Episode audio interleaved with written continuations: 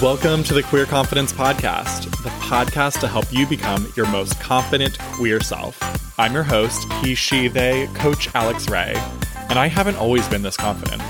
In fact, I used to be super insecure. And through this show, I want to share with you what's worked for me, my clients, and my guests so that you can become more confident. Hello, my unicorns. Welcome back. In today's episode, we're going to talk about dropping the armor and embracing your authentic self. And we're going to start right off by like giving you a real world example. This is my like fifth time hitting record for this podcast episode. I've tried to record it a few times. Each time that I do it, it's just like messy and sloppy and I keep stumbling. Oh, and now I get a phone call. Okay. Okay, I'm back. Look, I could edit it that I could edit that part out, but honestly, I think that the realness of it, the humanness of it, the unfilteredness of it really aligns with today's episode. Um, and of course, today's episode is again about dropping armor and embracing our authentic selves. It's permission to be imperfect. It's really truly, this episode is like the opposite of perfectionism. And I don't know about you, but I struggle with perfectionism. I have very high standards for myself that I would never impose on anyone else. And honestly, if I were to impose my standards on someone else, I'd probably be thinking that I was being an asshole to them. Like, I don't actually want to give other people the requirements that I give to myself. I feel like they're kind of mean often. And so if you can relate to that at all, then you, my friend, you're in the right place for this episode. Um, I've noticed this coming up a lot for my clients recently. I've noticed it coming up for myself as well. And though it is going to be uncomfortable what we're talking about today, it's going to be uncomfortable to let go of that armor stripping away the layers of protection actually allows us to not only reveal the beautiful, authentic humans that we are, it also allows us to love and be loved deeper, to connect with others on a more fulfilling, authentic, um, life giving level. The first thing I want you to keep in mind as we're talking about this is that you can't selectively armor up. Meaning when you armor up and you you protect yourself from being vulnerable, you also protect yourself from feeling things like joy or happiness or excitement. Like how many times have you been afraid of succeeding because if you succeed, then oh my god there's going to be this huge uh, pressure that you have on yourself to keep it up or to keep going with it. At least that's what i do to myself. I know that for sure. Um, whatever your reason is that you're afraid of succeeding think about like you, you're pr- trying to protect from the negative sides of of success or what you imagine to be the negative sides of success and you're also protecting yourself then unintentionally from getting to experience all the joy from succeeding. We stunt our own growth when we armor up, and we hinder connection with others. One of the biggest signs that you are armoring up is not following the advice that you give to other people. I do it too. I know it well. There's no shame here. We're in this together, my friend. But when we have standards that we won't hold other people to, but we require ourselves to um, to uphold, it's time to ask yourself why. Are you avoiding canceling a commitment because you don't want to be judged? Are you not asking for help or actively turning away help because you can't show that you're human or you think that people might think you're weak? Are you putting on a show for people online when things aren't okay? It doesn't mean that you do have to share what's really going on in your life. Like strangers on the internet don't deserve to be part of the deepest parts, most intimate parts of your life. But when things aren't going well, do you really need to be putting on a show? Are you just exhausting yourself to try to put on a display for other people? And then think back to all of these things. Like, are these things that you would actually expect anyone else to do? I know I wouldn't. Someone else, if I saw anyone else doing these things, I'd be like, girl, relax. What the hell are you doing? Take a freaking break. Stop avoiding canceling the commitment. Just cancel it. Ask for help or allow help. And definitely fuck the internet. Stop trying to uphold yourself to expectations of people that you don't even know we even are trained by society to have this kind of armor on us. Like, think about what happens when someone asks, How are you doing? Our first go to response is typically good. Why? Most of the time, we're not just good.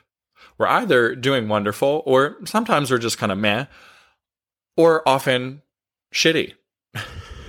so, why is the response just good? perhaps it's an opportunity to avoid being vulnerable. Perhaps good, I'm good, is a casual, nonchalant version of armoring up. So these things, again, are very easy to see in other people. You probably have a lot higher standards for yourself. And why do you do that? Why do any of us do it? Protection because we, we don't want to think of ourselves as human, as vulnerable. I want to share with you a clip from Brené Brown on the Tim Ferriss Show podcast. I'll have the link down in the show notes for you as well, but just listen in as Brené Brown describes, uh, you know, describes this in a, a way only Brené Brown really can. We all grew up and experienced to very de- varying degrees trauma, disappointment, hell, hard stuff. We armored up. And at some point, that armor no longer serves us. The weight of the armor is too heavy and it's not protecting you. It's keeping you from being seen and known by others. This is the developmental milestone of midlife. This is when the universe comes down, puts her hands on your shoulders and pulls you close and whispers in your ear, I'm not fucking around. You're halfway to dead. Hmm. The armor is keeping you from growing into the gifts I've given you. That is not without penalty. Time is up. So this is what you see happen to people in midlife. And it's not a crisis. It's a slow, brutal unraveling. This is where everything that we thought protected us keeps us from being the partners, the parents, the professionals, the people that we want to be. Mm. Now, again, you can find that clip and the full episode in the show notes. I've got the link to the Instagram post that I just played. But how true is that? And, you know, as queer people, I think that we have multiple of these midlife crises because there's so much of our identity that we are coming to know throughout our lives because we're not just the traditional path of of humans in our society we've got so much more to discover about ourselves we've got so much armor that we've put on to protect ourselves out of fear of being cast out out of fear of not belonging out of fear of the pain we might have to go through if people knew who we really are as queer people, I think we go through multiple of these life crises. And each time is a beautiful shedding of this armor. It's not pretty. It's often painful. It's often difficult, but it is worth it. It's important to think about as you're noticing this armor in your life, understanding why you do it. It's not because you're an idiot. It's not because something's wrong with you. It's not because no one else is doing this. It's because you're human and it's out of protection. There's a beautiful, wonderful, kind subconscious part of your brain that's armoring up to protect you because it worked in the past. And at this point in your life, it's just no longer serving you. We put on armor to protect ourselves from pain, of embarrassment, of letting people down, of shame. All great things to not want, right? We're avoiding being human, though. For what? To protect ourselves from emotional pain and rejection. But we miss out on the love and acceptance that we would otherwise get. When you have decided something bad will happen, but you don't take that uncomfortable action. Step two of the confident queer process, right? Take action towards that uncomfortable step. Then you don't get to test and disprove the belief that you have about how others will react. In other words, we build walls to shield our hearts from getting hurt, and we end up lonely with our own shit thoughts instead of experiencing connection and love. We're in this together. You're you are surrounded by fellow unicorns just like you who are in the same place, my friend. So please do not let this message, this reminder, this introspection here trigger even more shame. This is the time to notice that there's a beautiful part of you that while it's not working for, well for you anymore, it has good intentions. This voice that you have that holds you back and has really high standards for yourself that you would never hold anyone else to and armors up for protection. It's not because something's wrong with you. It's just because you're human and you're protecting yourself from pain and I don't think we would tell anyone who was trying to protect themselves from experiencing pain that they were an awful being and something was wrong with them, right? So, what do we do? Where do we go from here? Once you notice these patterns for yourself, go back to the confident queer process. Allow yourself to be uncomfortable. When you notice it, don't immediately try to change it allow yourself to be uncomfortable about whatever changes you might be doing. For example, if you have a commitment that you need to cancel and it feels like, oh my gosh, that's really taking off the armor, they're going to see that like, I can't keep my commitments and something's wrong with me and da, da, da, all the story. And then you go, wait, hold on, pause. This is a story that's in my head that I've used for protection. I don't want them to see that I'm human. The truth is that all the time we make commitments that we end up not being able to keep because they just don't work for us. We didn't actually know what the future held. And we realize, mm, I've got to change. I've got to change and cancel. I've got to stand up for myself and actually and actually voice that this is no longer something that works for me or fits for me. So allow yourself to be uncomfortable with this vulnerability. Take action towards it.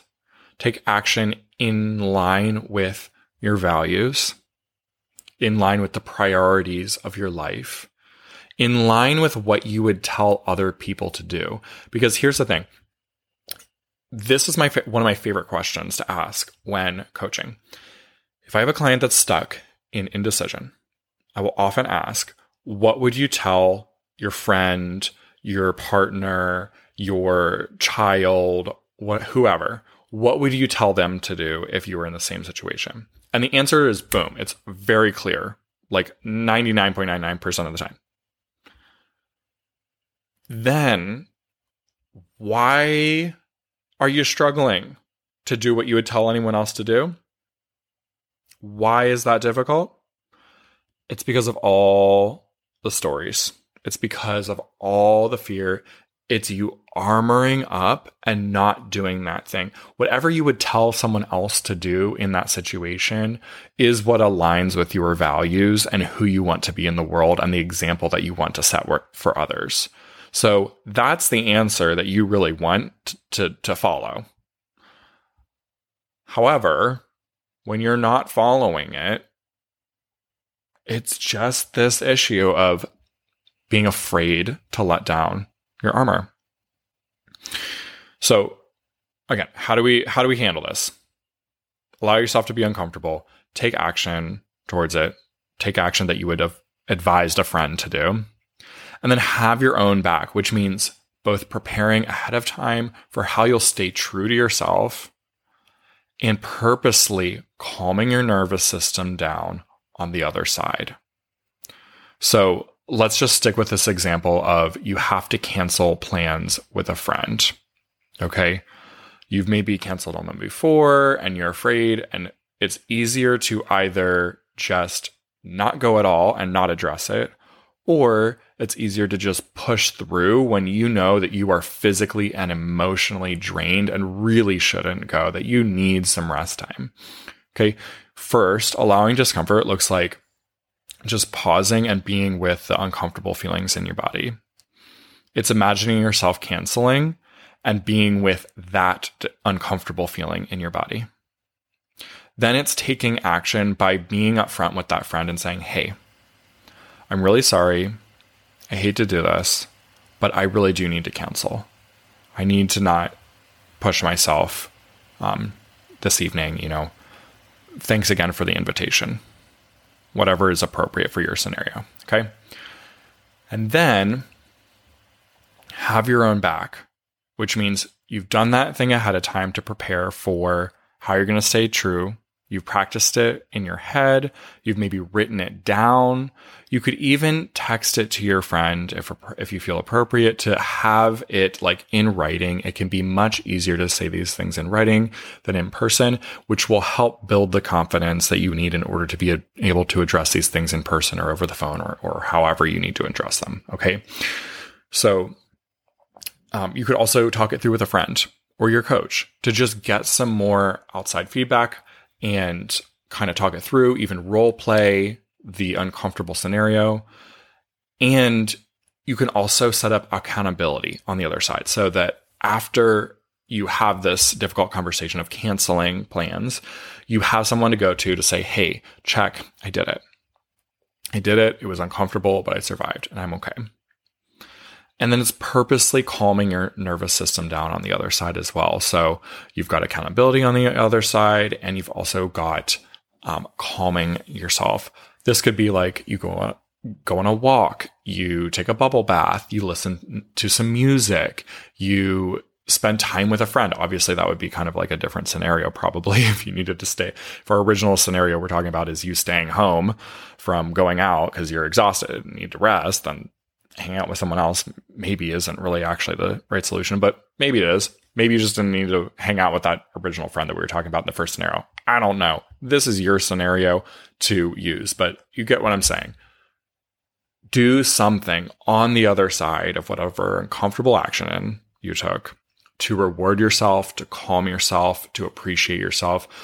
Think about even journaling about how it went so that you can actually logically look at, hey, what was the true outcome of that? Originally, I thought it was going to be really terrifying or really terrible, or my friend was going to hate me. How did it actually go? Oh, the friend just said, Hey, no problem. I appreciate that, or I respect that. Thanks for taking care of yourself. Wow, I can't believe that this whole time I've been going and, and upholding plans that I never wanted to do just out of fear that my friends would hate me. Turns out my friends don't mind at all, and it's totally okay. I should cancel plans more often. all right. Let me share with you some real world things that have happened in my clients' lives when they dropped the armor. I had one client who finally dropped the armor and broke up with a toxic ex. And though it was really uncomfortable and scary to do it, they felt so much relief on the other side and so much more appreciation for themselves. Another finally got help from their team at work so they weren't drowning in stressful tasks. Another took time off of work, even though they were afraid of what others would think about them if they took time off during this busy season. They took the sick leave or the vacation time and they were able to have the recovery day that they needed so that they could come back to work well rested. And guess what? No one was mad at them. it was totally fine. Another dressed authentically according to their gender identity at work and found that their coworkers didn't even bat an eye.